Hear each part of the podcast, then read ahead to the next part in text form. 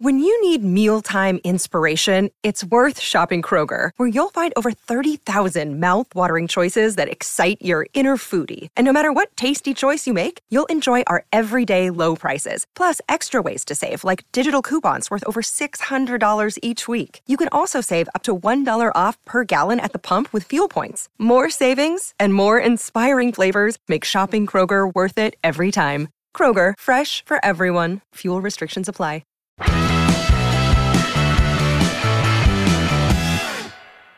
Hello everyone, Rob Guest from football dot london here, and welcome to the latest episode of Golden Guest Talk Tottenham, sponsored by NordVPN. Today we're discussing Sunday's two nil North London derby defeat against Arsenal, as well as also looking ahead to Thursday's trip to Manchester City. Alistair Gold joining me as ever. Ali, going to be another positive one today, this podcast. Oh yeah, wonderful. uh, North London derby defeat. Honestly, there's nothing like having to talk or write about one of those after they've happened. Um, this one had so much to it as well. On the pitch, off the pitch, aftermath, um, press conference, which was just weird, some of the stuff that Conte was coming out of. He kind of...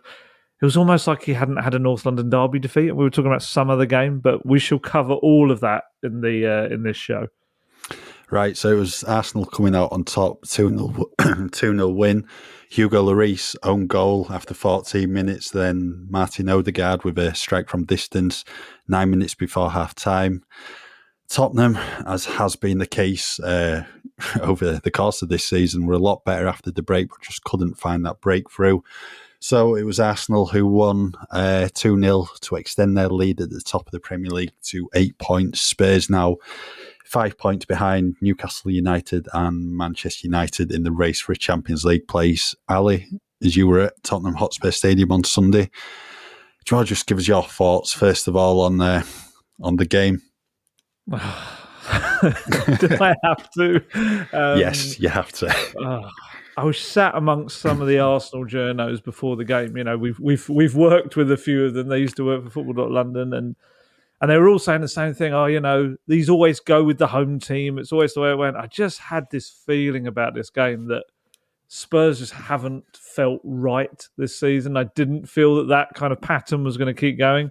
Um, the only pattern that kept going was this stupid blueprint of how they play matches, Tottenham. It's... It's just weird now. Honestly, start brightly for about the first five to ten minutes, press up high up the pitch, cause some issues, but don't actually score any goals. Then it's like someone flips a switch at the side of the pitch or on the pitch, and they all start retreating deeper and deeper and deeper back down the pitch, invite loads of pressure, concede one, maybe two goals, and then in the second half come out going, yeah, come on, lads, let's fix this. And honestly, you can't do that against anyone that's like top eight team, pretty much. It just doesn't work. You can't keep trying to come back from this awful twenty-five minutes or so in the first half, or thirty minutes. It's It was just so boringly predictable. Um, and you could see it coming from a mile off. I mean, look, it doesn't help when your goalkeeper throws the ball into his own net, of course, but just... to follow this pattern in nearly all of the, what are we up to, nineteen, eighteen, nineteen games so far? And actually, that's not even including the games in, in Europe as well, in which it's happened, um, and in the uh, the League Cup as well. So I don't understand why it's happening. This team should be, we, you know, I was out in South Korea watching Harry Kane puking by the side of the pitch, Sonny fa- almost fainting at the side of the pitch because of the fitness work they were putting in. There is no way that that team is not fit enough to press for the majority of matches and be, you know, a real nuisance to the other team. Where this sitting back rubbish has come from, I have no idea. I don't think Conte is telling them to do it, because certainly in the second half, although Conte was a bit weird, first half, very kind of quiet, pensive, watching the game, the odd point and shout, but not much. Second half, back to his madman kind of emotions that we know. And there was one moment where I could see him absolutely screaming at Matt Doherty to get up and press high up the pitch. So I can't imagine he's saying, all right, lads, I've got this great tactic. Uh, if you could just do it for the first five, ten minutes, and then after that, you just go and sit around the edge of the penalty area. I think it's a winner. And it's like, he can't be saying that. So it just must be some natural lack of confidence thing. I have no idea. But, oh, my goodness, it's become so frustrating to watch. And when you know you've got Man City coming up, who are just going to pin Spurs back for long periods in both games, and you've got a resurgent Fulham side as well, it's like they have to sort it out. Even in the games they've won, this pattern has been there. You know, last it's so weird. If anyone goes like goes back a year, they'll probably hear me having the same rant about the win-loss, win-loss, win-loss matches. And now they've just developed this new pattern this season. It's like, why can't they just be normal? Why can't they just play football like other teams? Um, it's so frustrating. And you can feel the frustration among the fans. You can feel the frustration about the the board, Daniel Levy, the powers that be. You can feel a growing frustration about Conte now. You can feel a growing frustration about the players. And the problem is, is this is such a crucial fortnight now. If they come through it as a complete kind of walking disaster, um, if they don't get a, very, a certain amount of points from these next three Premier League games, and also ally that with a bit of an iffy transfer window, honestly, it's just going to be the most toxic atmosphere ever. So, uh, yeah, someone needs to just sort it out. Whether it is Daniel Levy at the top and actually takes charge and makes sure things happen, or it's Antonio Conte kind of finding a way forward on the pitch, or maybe it could be as simple as having some of these injured players back. But, yeah, they need to find a way through it because it could end up being a disastrous fortnight. Or, like last year, it could end up being the time that makes Spurs and we get a second half surge. I don't mean Serge Aurier. I, I Although he's doing very well at Forest. Jonathan Veal, that yeah, covers yeah. Nottingham Forest, yeah. used to uh, be a Spurs reporter. He says that Serge has, uh, has, has been absolute blinders he's been playing. So maybe we need him back. Yeah, I heard he got man of the match the other day against Leicester. Uh, but yeah, I can see these next two weeks. I think everyone probably can predict what will happen, and it'll be an explosive Antonio Conte press conference ahead of the Man City game at the start of February because he's not happy uh, about what's happened over the last fortnight. But we will come into that into a bit more depth later on. In terms of Tottenham, you know, just gradually moving back on the pitch. This has been a problem for ages. I'm sure Jose Mourinho mentioned this during uh, his spell as manager, and basically saying he's not telling them to, you know, yeah. sit back and come back. That's what they're just naturally doing. And this has been the case over a, a number of managers now. And yeah, it's a real, real problem. And obviously on Sunday, you're just not helped, first of all, by Hugo Lloris making oh, yet another goodness. mistake. That's Four uh, errors leading to goals this season. I think that's more than anyone in the Premier League. I think it's double the next player on that list on two. It's just it's just not good enough. Such a an experienced player, and just watching the goal back. Yeah, it does take a little nick off Ryan Sessegnon, but it's not. It doesn't make the ball deviate so much. It just looks a simple take for him, and it, I don't know what it is. It literally he, he just falls and parries it into his own net, and it's not helping at all. And the, the errors are becoming far too frequent now. I mean, Tottenham have needed a re- Tottenham have needed to find the long-term successor for Hugo Lloris for a, a number of years now, but I think they certainly need to accelerate it because it's just costing too many goals, and it's just giving the team such an uphill battle. And that's the last thing you need in a derby match as well, because then your confidence drops, Arsenal's confidence lifts, and you know they went on and, and got a second, and they probably could have had a couple more in the first half. But I mean, even prior to that Lloris mistake, he made one a few minutes earlier with with his feet, just not getting rid of the ball early enough. And I think Longley probably could have got rid of it earlier, and it culminated in the chance for Eddie Nketiah. And yeah, good save from Hugo Lloris to atone for that error, but it's something he shouldn't have been making in the first place. Yeah. Yeah, it's quite sad watching Hugo at the moment because, you know, you've got to say first off, brilliant servant, servant for Tottenham Hotspur. Ten and a half years at the club. Uh, I think it's four hundred forty games he's played for Spurs, one hundred forty-nine clean sheets. He's given everything for Spurs, you know, and he's been there for, he has saved Spurs so many lost points over the years. He really has. You know, you've got to say all of that first up. He's, I mean, God, even from a financial point of view, he saved Spurs millions over the years in having to sign a new goalkeeper. It just, it's, that's what makes it so sad to watch now, is that I think the mistakes that used to be limited mainly to his feet are now spreading a bit more to his hands. And that's the biggest issue right now, is especially as your captain, you know, you're the one that sets the tone. You're the one that's supposed to inspire everyone. Um, you know, he's the World Cup winner, so he's the most experienced, the calm head. But the problem is, is if mistakes are coming through him and they are leading directly to goals, you can you can see it on the pitch. Um, just in Sunday's game, when the ball was played back to him in a tough situation, you could feel the anxiety in the crowd. Um, you know, there was noises a bit like a "oh" kind of thing, and that's it's it just it creates the whole wrong tone. And the players after the goal went in, you could just see it, they're just crestfallen. It's like, well, what are we supposed to do about that? You're kind of almost playing at a losing wicket before you've even got going. Um, and yeah, I mean, we've said before that Spurs' plan was this summer to start to bring in the long-term successor for Lloris. Um, I'd be stunned if they did that this window, but you never know if a sudden opportunity arose. But I think the plan was to, over the course of next season, was to um, have his successor take over. But I do wonder now whether we're getting to a situation where the successor is in place at the start of the season. Um, and then you've got a choice either, I guess, for Lloris to continue to try and compete with him, or Lloris just thinks, well, because he's always said he wants to go back to France, doesn't he, to kind of see out his career. Maybe he decides, well, I've got a year left. I'm sure, you know, I've earned the right to just go if you guys want to mutually separate. And, and maybe he heads off and, and does that. And it will be incredibly sad.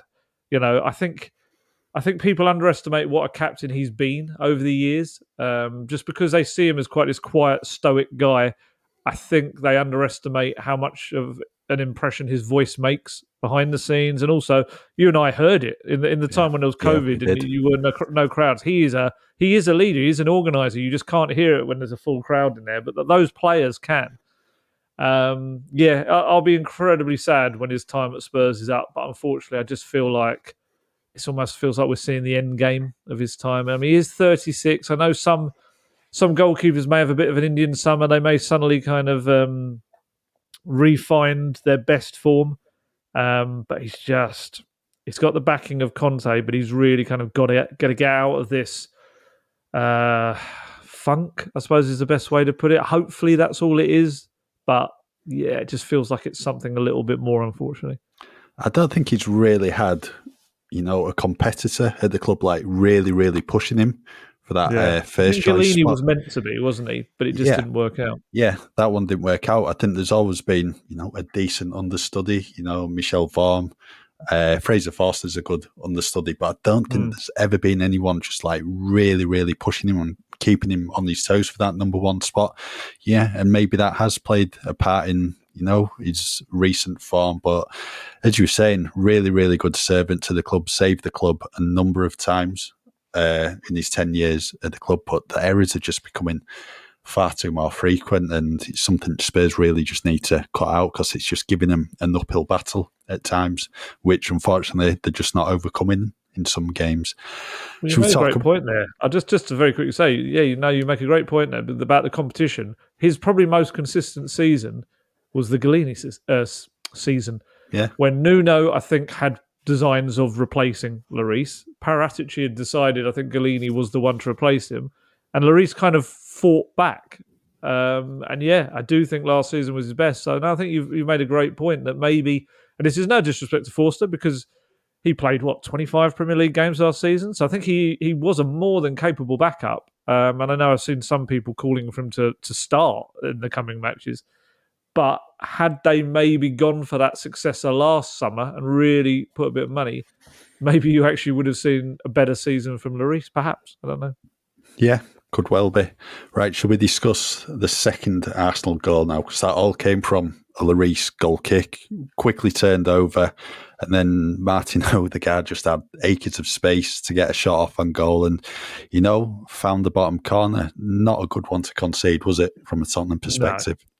No, not at all. The midfield was all over the place. Look, I, I'm, I'm really wary of criticising the midfield too much because it was a new one. Obviously, Pape Matar Sarr, um, Højbjerg put together, and most probably crucially, a midfield two against Arsenal's three, which, yeah, Conte doesn't like to match up in that midfield.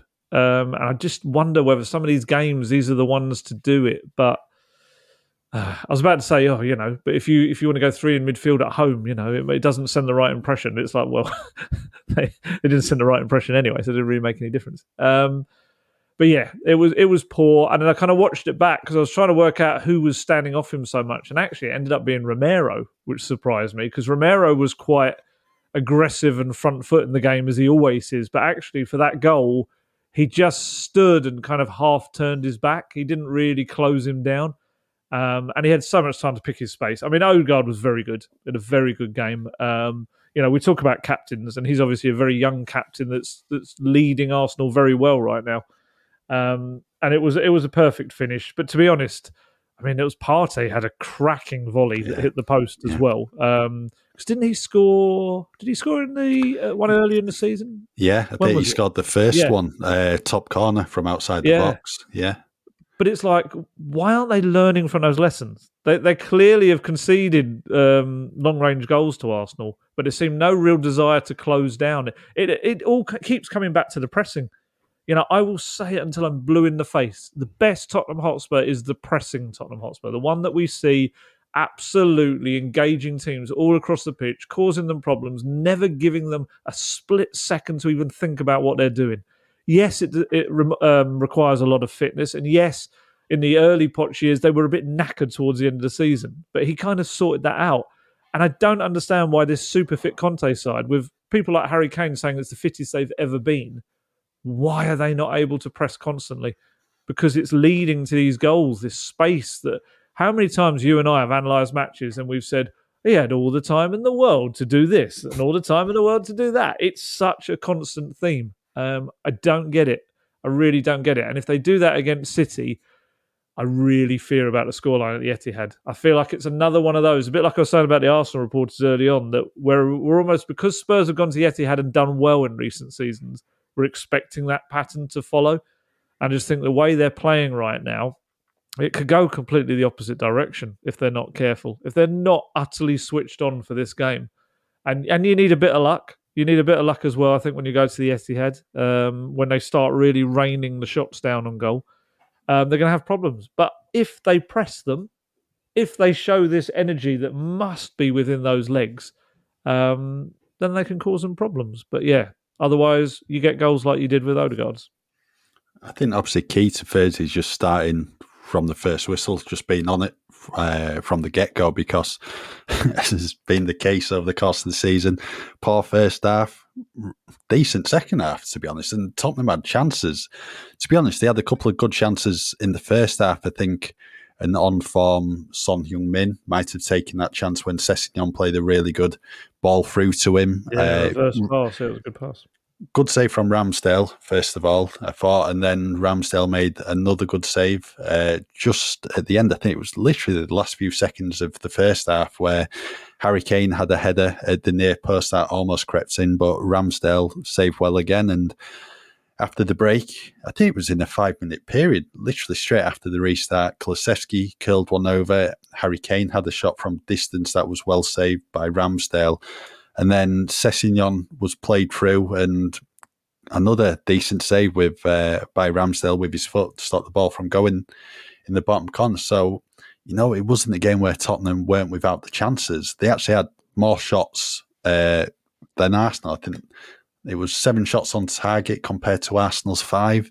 And Aaron Ramsdale ended up with the Man of the Match award. It really was, you know, a tale of two goalkeepers at one end of the pitch. The I'll give you the stats. Go on then. Because this is what, I must stress, before I even say the stats, Spurs deserve to lose. Arsenal deserve to win. Yeah. There's yeah, absolutely yeah. no doubt about that, which makes Ramsdale being the Man of the Match even more bizarre. But Spurs had seventeen shots on goal.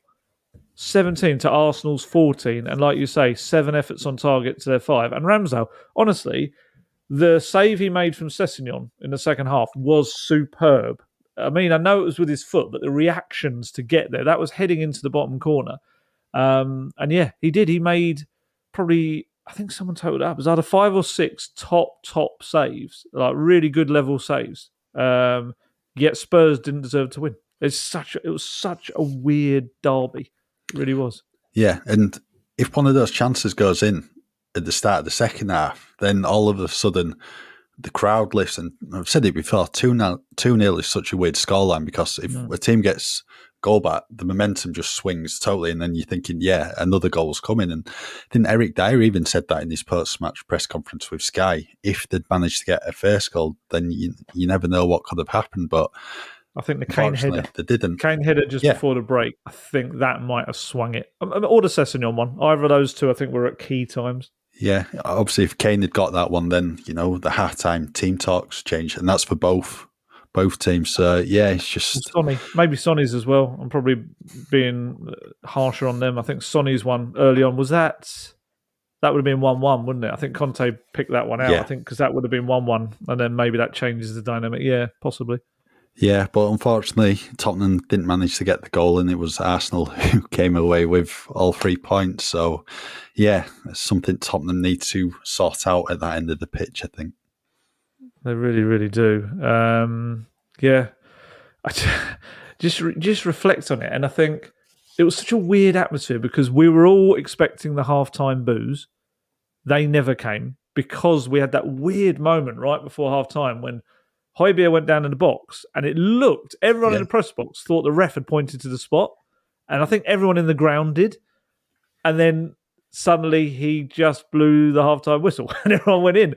And I think all the fans were like, oh, I didn't even know what to do. They're all ready to boo, and they didn't do it. So they kind of just walked off to the, the concourses to get whatever, their pies and beer and whatever. So that was weird.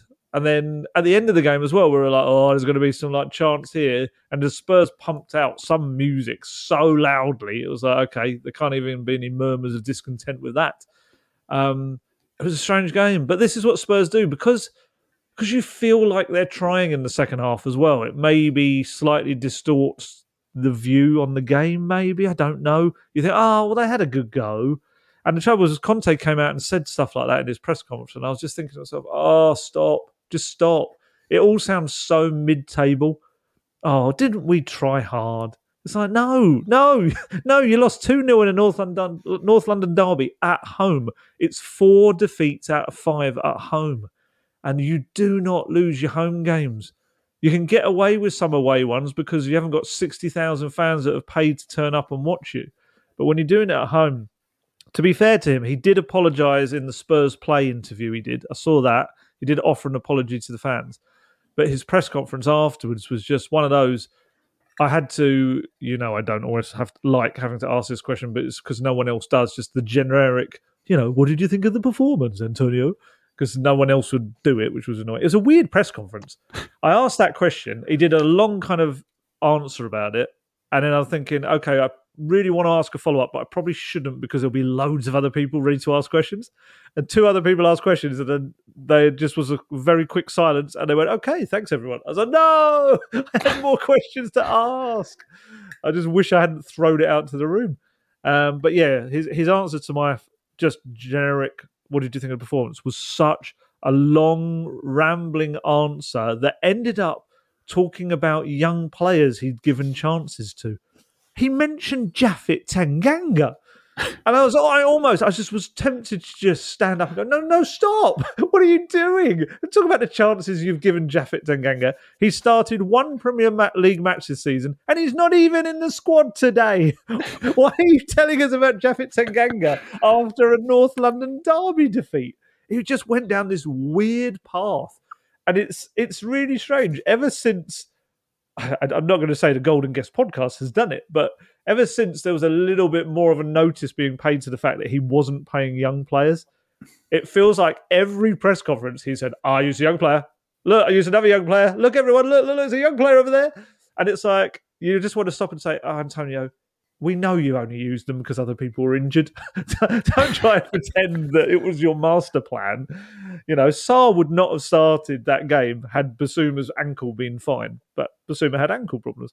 So yeah, he went down this weird rabbit hole, uh, and we all kind of had to follow him down there as he as he spoke about the young players and and also how he wasn't disappointed with his team because they showed a great reaction in the second half, but he was a little bit disappointed. It's like, well, are you disappointed or are you not disappointed? Um, I really like Antonio Conte, and I think he's a terrific coach, but I just think he's not um, in his best way right now. I think that's probably the way I'd put it. I think he is renowned as one of the best coaches in the game, but right now I would struggle to tell you players that he's improved at Tottenham in this moment. And that's a real surprise for me because I think he did brilliant things last season, without doubt. The whole team was, you know, twenty-fold better than it was. The the improvement he got in all the players. But this season, it feels like a, a lot of the players have gone backwards. Um, and I don't understand why that is. Look, I should stress very quickly, if, if you've criticised Conte and there's people that, um, you know, believe that the board or Daniel Levy is the answer, um, people get a bit upset if you criticise Conte as well. It's fine to criticise all of them. It's absolutely fine. You can hold all of them accountable, some more than others if you want. I do believe that Daniel Levy and the board have not had a joined-up plan for Tottenham. I think they've lurched from one different thing to the next. I do think that they haven't invested enough for a manager like Antonio Conte. You thoroughly research that manager and you bring him in. And I feel like, yes, they put in one hundred thirty million, I think we worked it out, was in the summer. But you could argue that that was across seven players. So if you average that out, then that's not as much as other teams are spending on individual players. Although, yes, Richarlison was the big signing. Um, so, yeah, absolutely. And I do think that they've let down previous managers as well, Poch probably being the main one. Absolutely. So if I'm criticising Antonio Conte, it doesn't mean that I'm not criticising the board as well. And I also want to put the players in there because we've just spoken about it. If your captain is lobbing the ball into his own net, they absolutely, that is an issue as well. Um, if Sonny, who was an incredible player last season, Golden Boot winner, is having probably, let's be honest, the worst season of his career thus far, I'd say. I think he is. He admits it himself. He's not playing to the standards he is. That is another issue. Um, even Harry Kane, I'd say, scoring goals galore, but are we seeing the all-round brilliant Harry Kane that we've seen in previous seasons? Probably not. Um, is Højbjerg having the season of his life? Probably not. I think he's added more attacking uh, elements to his bow, but is he doing particularly, you know, amazing things overall? Probably not. Is Cristian Romero, World Cup winner, is he every week going out there and being the best defender on that pitch? Probably not. Um, and again, you can attribute that to the players, you can attribute that to Conte, whatever you want to do. They can all be responsible for this issue. Um, there's almost a feeling out there that if you criticise more than one faction, then you're detracting from or distracting from the overall message. And it doesn't have to be like that. You know, often when there's problems within a club, it's because all the little bits don't fit together properly. And I think that's what we're seeing right now. But it's all fixable. The board, uh, Daniel Levy, can press the green light on transfers in the next two weeks. They can give more another Kulusevski Bentancur type window. They can bring in some game changers that make all, everything much better. That that can happen. The players can focus and be more... Um, how do I put it? Uh, it could just be better. It's probably an easy yeah. word to say. They could be better. Um, and Conte himself, he can be more flexible with his tactics. He can he can change things up. He doesn't have to be wed to this three four three all the time. He can sometimes put three in the midfield. You know, occasionally maybe he might even play with a back four. Who knows? You know, he can change things up um, because I do feel like it worked last season, but maybe this season.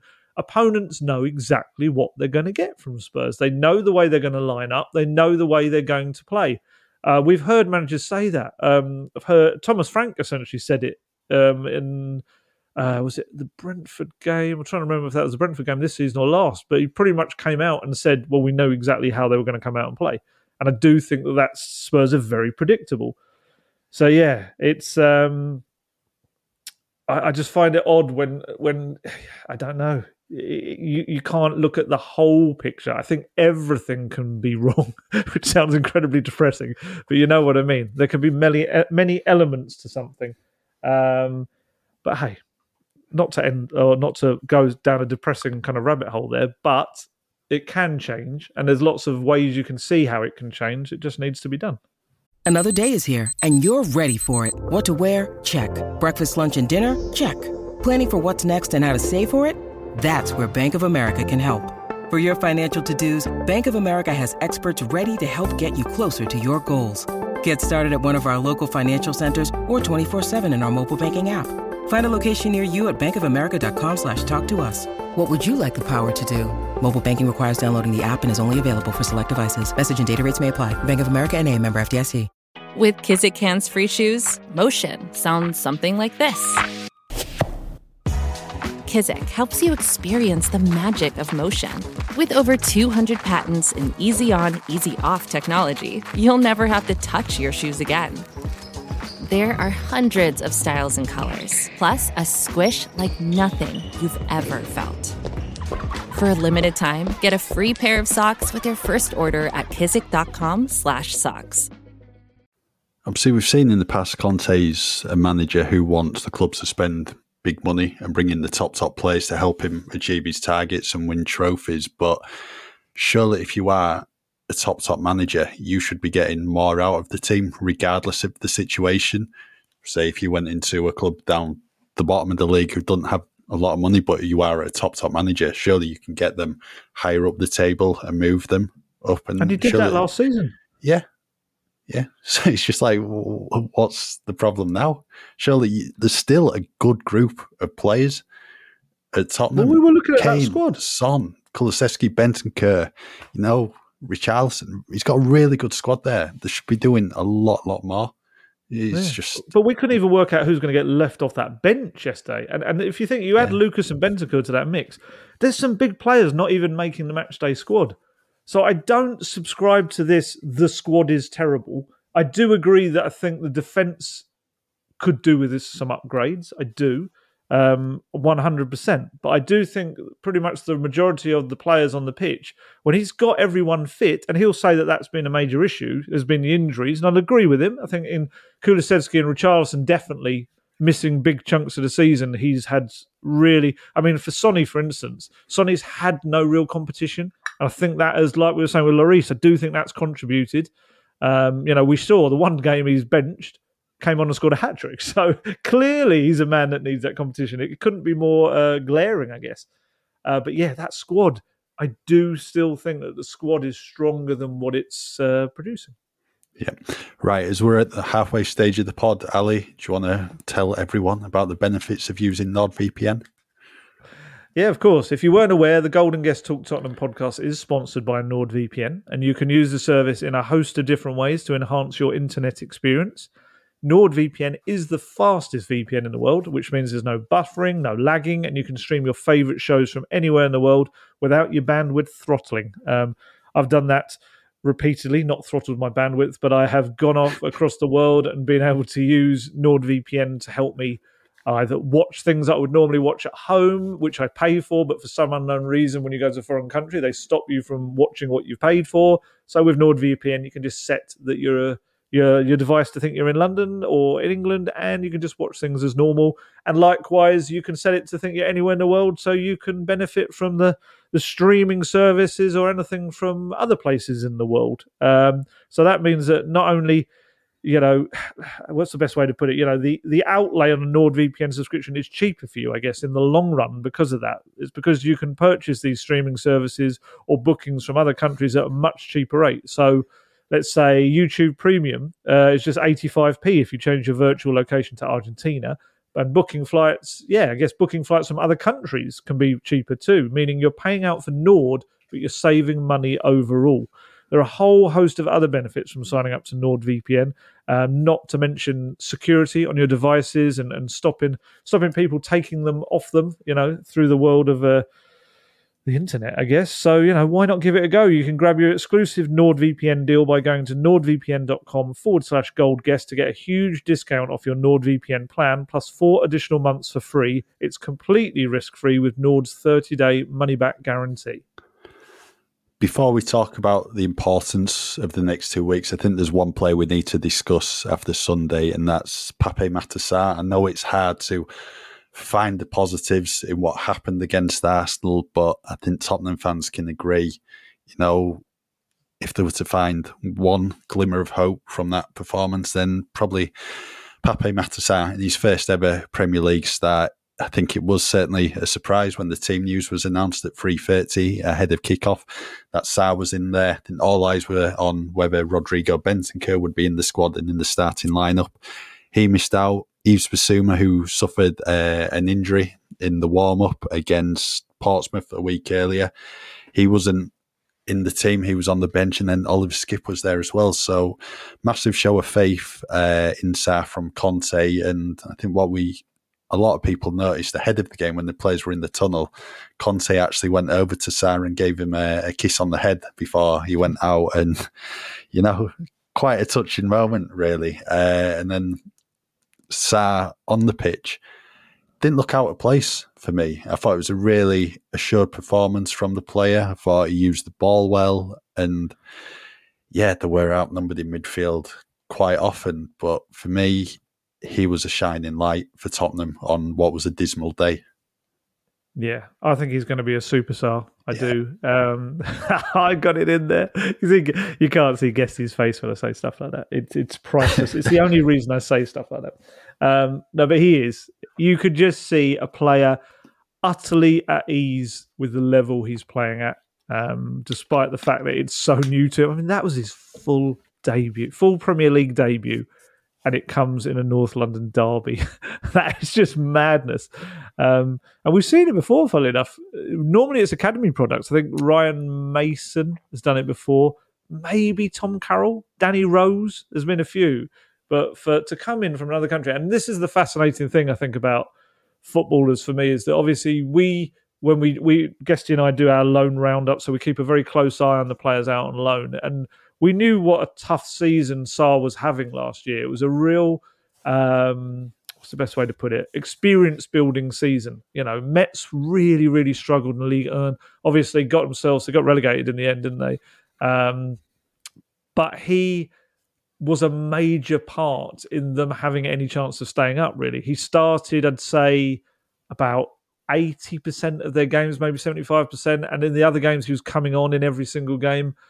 And you can't underestimate, while that's such a difficult experience and while it must feel, I guess, quite depressing to play in a team that is getting tonked a fair few weeks, but also how important it is for his battling nature um, and to to very quickly mature a player. So I find it fascinating because I think some people would have seen that just on paper and said, oh, he's playing at a team that, like, bottom got relegated in Liga, and how in the world is he ever going to play in a Premier League team?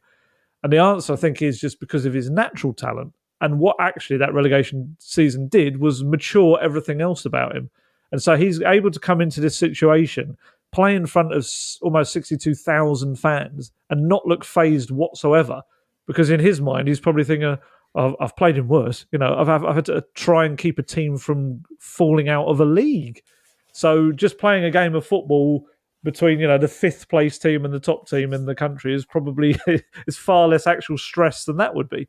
Um, and I've been so impressed with him. He's, yeah, that little moment in the tunnel was lovely. And just Conte, his, you know, we've said this before, he's just really taken a shine to him. Um, you know, for, for after mocking him slightly about the young players, with Sarr, he genuinely has a real affection for, and you can see, and, and it, I mean, he said afterwards that I played Skipp against Palace and I've played Sarr against Arsenal, but I do, I don't know about you, but I kind of feel like maybe Sarr has gone up the pecking order, uh, t- maybe even temporarily above Skipp. I guess they're different players. They offer you something a little bit different. Um, I just, I, I love the fact that we're seeing this version of Sarr as like a gangly version, whereas I reckon in about a couple of years, we're going to see a real complete physical player. because um, I think he's pretty strong as he is, but I think he's only going to get stronger. He's got a lovely touch. His technique's excellent. Um, I'm just having a look because I think I took down some stats from his performance because I looked him up. Um, let's have a look here. I can get them for you if my screen is working. Um, but, you know, I, honestly, I was so, so impressed with him. Um, he's... Oh, he's twenty. He's only just turned twenty as well. Um, what I like about him as well is he's he's a guy that probably overall has maybe played in more attacking positions. If you look at how Mets used him, he's, he's very versatile. So they've used him in different roles.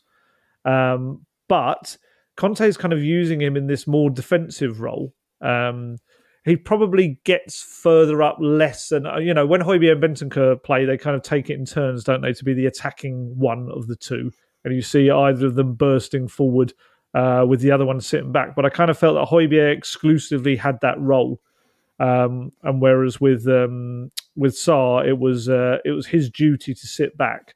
Desperately, you can see I'm kind of I'm padding slightly as I find his stats. I found it. Right. Okay. He made three tackles, three interceptions and one clearance. And those stats are better numbers than anywhere else on the pitch when it comes to defensive contribution. And his passing, eighty-nine point one percent, which was higher than every other Spurs player, barring Clement Longley, who had ninety point eight. Um, and yeah, Conte spoke to Spurs player about him afterwards, was very happy with him. Um, and I do, I, you know, I know I said superstar and all that, but I do feel like we could be, it's very early days and young players can go either way, but I'm quite hopeful that we're seeing the, I don't say the birth, that sounds weird, but the emergence of a real quality player at Spurs. Um, and I do think he's only going to get better and better.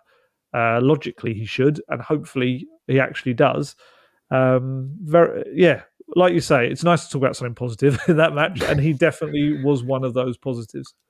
Yeah, he's he's a really good player. Reminds me a bit of a young Patrick Vieira. Like you said, he is a gangly player, yeah, and he's going to I fill out that at some point.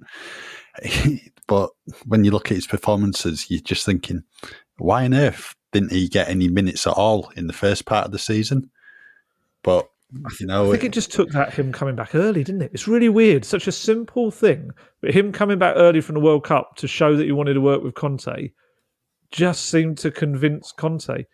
But it's weird because, yeah, like you say, he, he was working with him all through the summer, was working yeah. through with him in South Korea. Um, why it's taken this long, I, I don't know.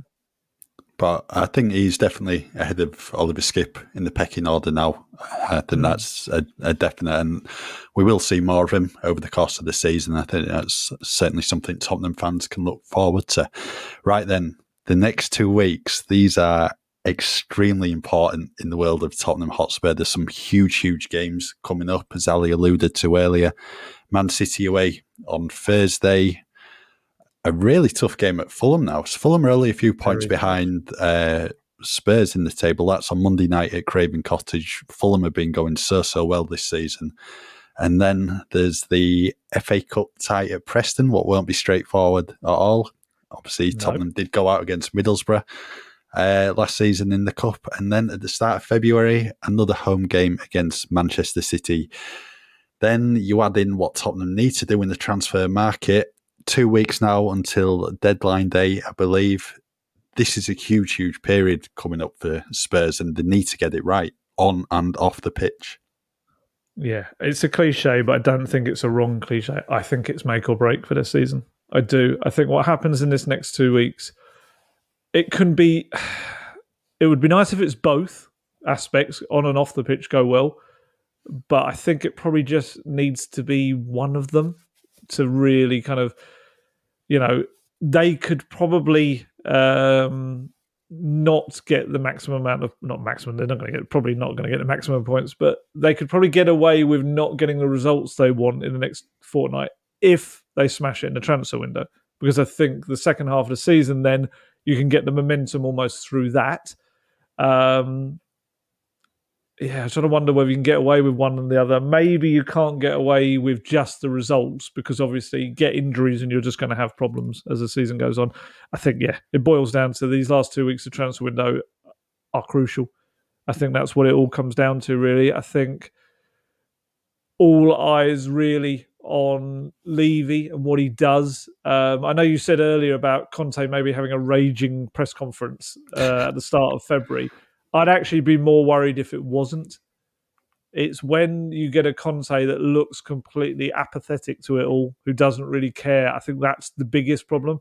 I think if it get, if he's angry about it, it kind of shows that he cares still, which is important. I'd be more concerned if it goes the other way. Because, you know, this is the other issues. Obviously, we've got the whole future of Conte again as part of the whole package. Um, it just feels so... We're talking about patterns. It feels like last year all over again. I wouldn't be shocked if, you know, it rumbles on again until the end of the season. And because obviously we know Spurs have got this option to kind of control it. Um, sorry, not to control it. An option to add another twelve months onto his deal. But...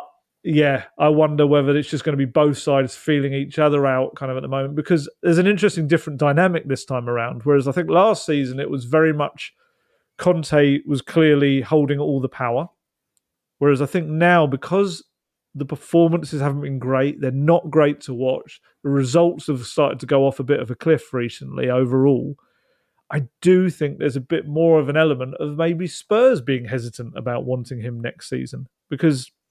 it's for all of the great things that Conte brings, you know, also the other stuff that he'll bring. He he can be a bit of a, even if he doesn't mean to be, he can be a bit of a destabilising presence. He, of course he can. You know, we, we've we've felt this in the past, and and the lack of, I guess, clarity over his future, which spreads to players as well, especially when you've got Harry Kane. You know, Harry Kane in the last eighteen months of his deal now, he needs to see that something big is happening at Spurs and there is a pathway forward. I, I don't know. It's a question for you. Who's more important to stay, Kane or Conte? Probably Kane. So I think priority. Everyone knows yeah. Con- Conte will go anyway. Uh, Chelsea, he was there for two seasons. Inter Milan, two seasons as well. I think, you know, Conte's not a manager who's going to stick around for the long term, but is it a case of Conte will sign a contract and commit when Harry Kane does, and vice versa, maybe. So, mm. yeah, it's it's a difficult one. I want both. Let's be honest, yeah, we want both. Yeah. but, but yeah, I, I just thought I'd put that to you because it, it was one I was thinking of yesterday. It's, if Conte sticks around, then it's because he's been backed, and hopefully that means good things. But I just wonder whether even even Kane in his thirties might be more important to whatever comes next at Spurs. It's it's difficult. Like I said, I'd rather have both. Um, yeah, the, like I say that. Sorry, going back to what I was saying is that there is a little bit more of a balance, I think, now as to who wants who next season. Um, and you know, if this if this week goes or next fortnight goes horrifically, and let's say Spurs don't take any points from them, you know, I think. I do think the question is if Conte will come out more, and I think you will see more fans angry with Conte as well. I mean, it was difficult to judge, but from what I could tell on social media, and I must admit, I try not to look too much at social media after a match, win or loss, but from what I could tell from the notifications that were popping up on my phone, it appeared to be a little bit more weighted towards Conte this time with this game than maybe it has always been Levy pretty much after every other defeat. Um, So it'd be interesting to see which way that goes, um, and and who kind of gets drawn into the blame game, as it were. Like I say, I, th- I think it's all of the above. But um, yeah, I think Spurs need to decide. I've said this in the past. They need to decide what they are. What what are they going to be? What, what what does the future hold? Are they just going to meander towards the end of the season? Are we going to have a, a big fallout with Conte at some point, and Ryan Mason comes back in and sees Spurs through to the end of the season? Are they going to go back to being a project manager club? Are they? Why don't I just do a swap with Chelsea if this is what they want to be? You know, Chelsea clearly have appointed a project manager into a win now club. Spurs have appointed a win now manager into a project club. So I don't know, just do a little swap. Um, and obviously, you've got the presence of the likes of Poch and Tuchel in the background that people obviously are kind of all alluding to. Uh, both of those come with their pluses, and both of them come with their, their negatives as well. You know. Bring Tuchel in, and that's the fifth Chelsea manager Spurs have picked up after they've been discarded by Chelsea or left Chelsea, which is That's no way, as much as I think Tuchel would be a good fit, that's no way to run your football club, just to constantly look at a club across the city and go, yep, do what they did, because you can't, we've already seen, you can't replicate like a budget version of Chelsea. It doesn't really work. Although, as I said, I think because of his Dortmund time, I think Tuchel's slightly different to the other ones. But then with Poch as well, I think Poch, there's a lot of nostalgia attached to that. And I have no doubt that some of these players, you know, especially younger players, he could do good things with. But does it work when you come back? Are there many examples of managers coming back where it's been a huge success? I don't know if there has. And I, I'm pretty sure on that, at the top at Tottenham, I'm sure they'd be quite split on whether to bring him back as well. I think there would be some people that want him back and some people that don't. Um, and of course, there's plenty of other managers out there. You know, do you give a young manager a chance? Do you look at someone like Ruben Amorim at Sporting and think there's a real up-and-coming manager? Maybe he could do terrific things with Tottenham. But ultimately, I'd prefer Conte to just to stay and for Spurs to kind of decide exactly what they are and succeed under him. Um, But yeah, oh, it's very frustrating. It really is, Tottenham. They, they, it, it get you, just get me wound up just talking about it. I start off all calm and rational, and I end up kind of getting uh, all worked up because, yeah, it, it just almost feels like they're stuck in a cycle of weird decisions um, and never truly putting themselves in one direction. And I think that's always been their problem. Yeah, it's going to be interesting few months coming up at Tottenham, and we'll see what happens next. As Ali is off to the press conference in a bit, just quickly before we finish, would you be changing the formation at City? Maybe a three five two rather than a three four three?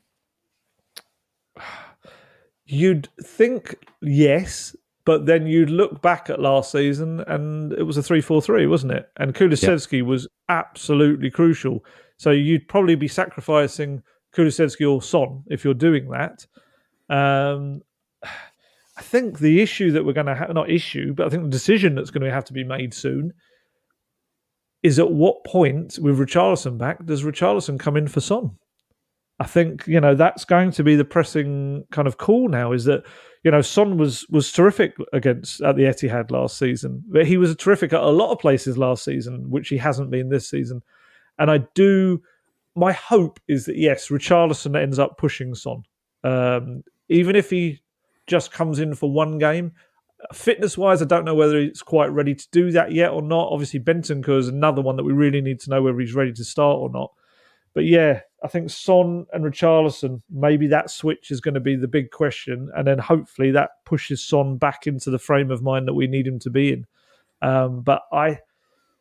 After everything I said, I probably would still stick with three four three because I do think on the counter, that's where Spurs seem to be able to get City. Yeah, I think I agree with you. I think Richarlison, for me, I think that might be Monday when he comes in. I don't know if he's yeah. in a position to start ninety minutes at the moment after just returning the other day against Arsenal. But certainly going to be a very interesting game. You know, City... You know, they're second in the table, but I don't think they've been at the best this season. Lost at home to Brentford, drew against Everton on New Year's Eve. So, and then again, you don't know what Tottenham's going to turn up because no one expects. Doctor Tottenham will be in the house.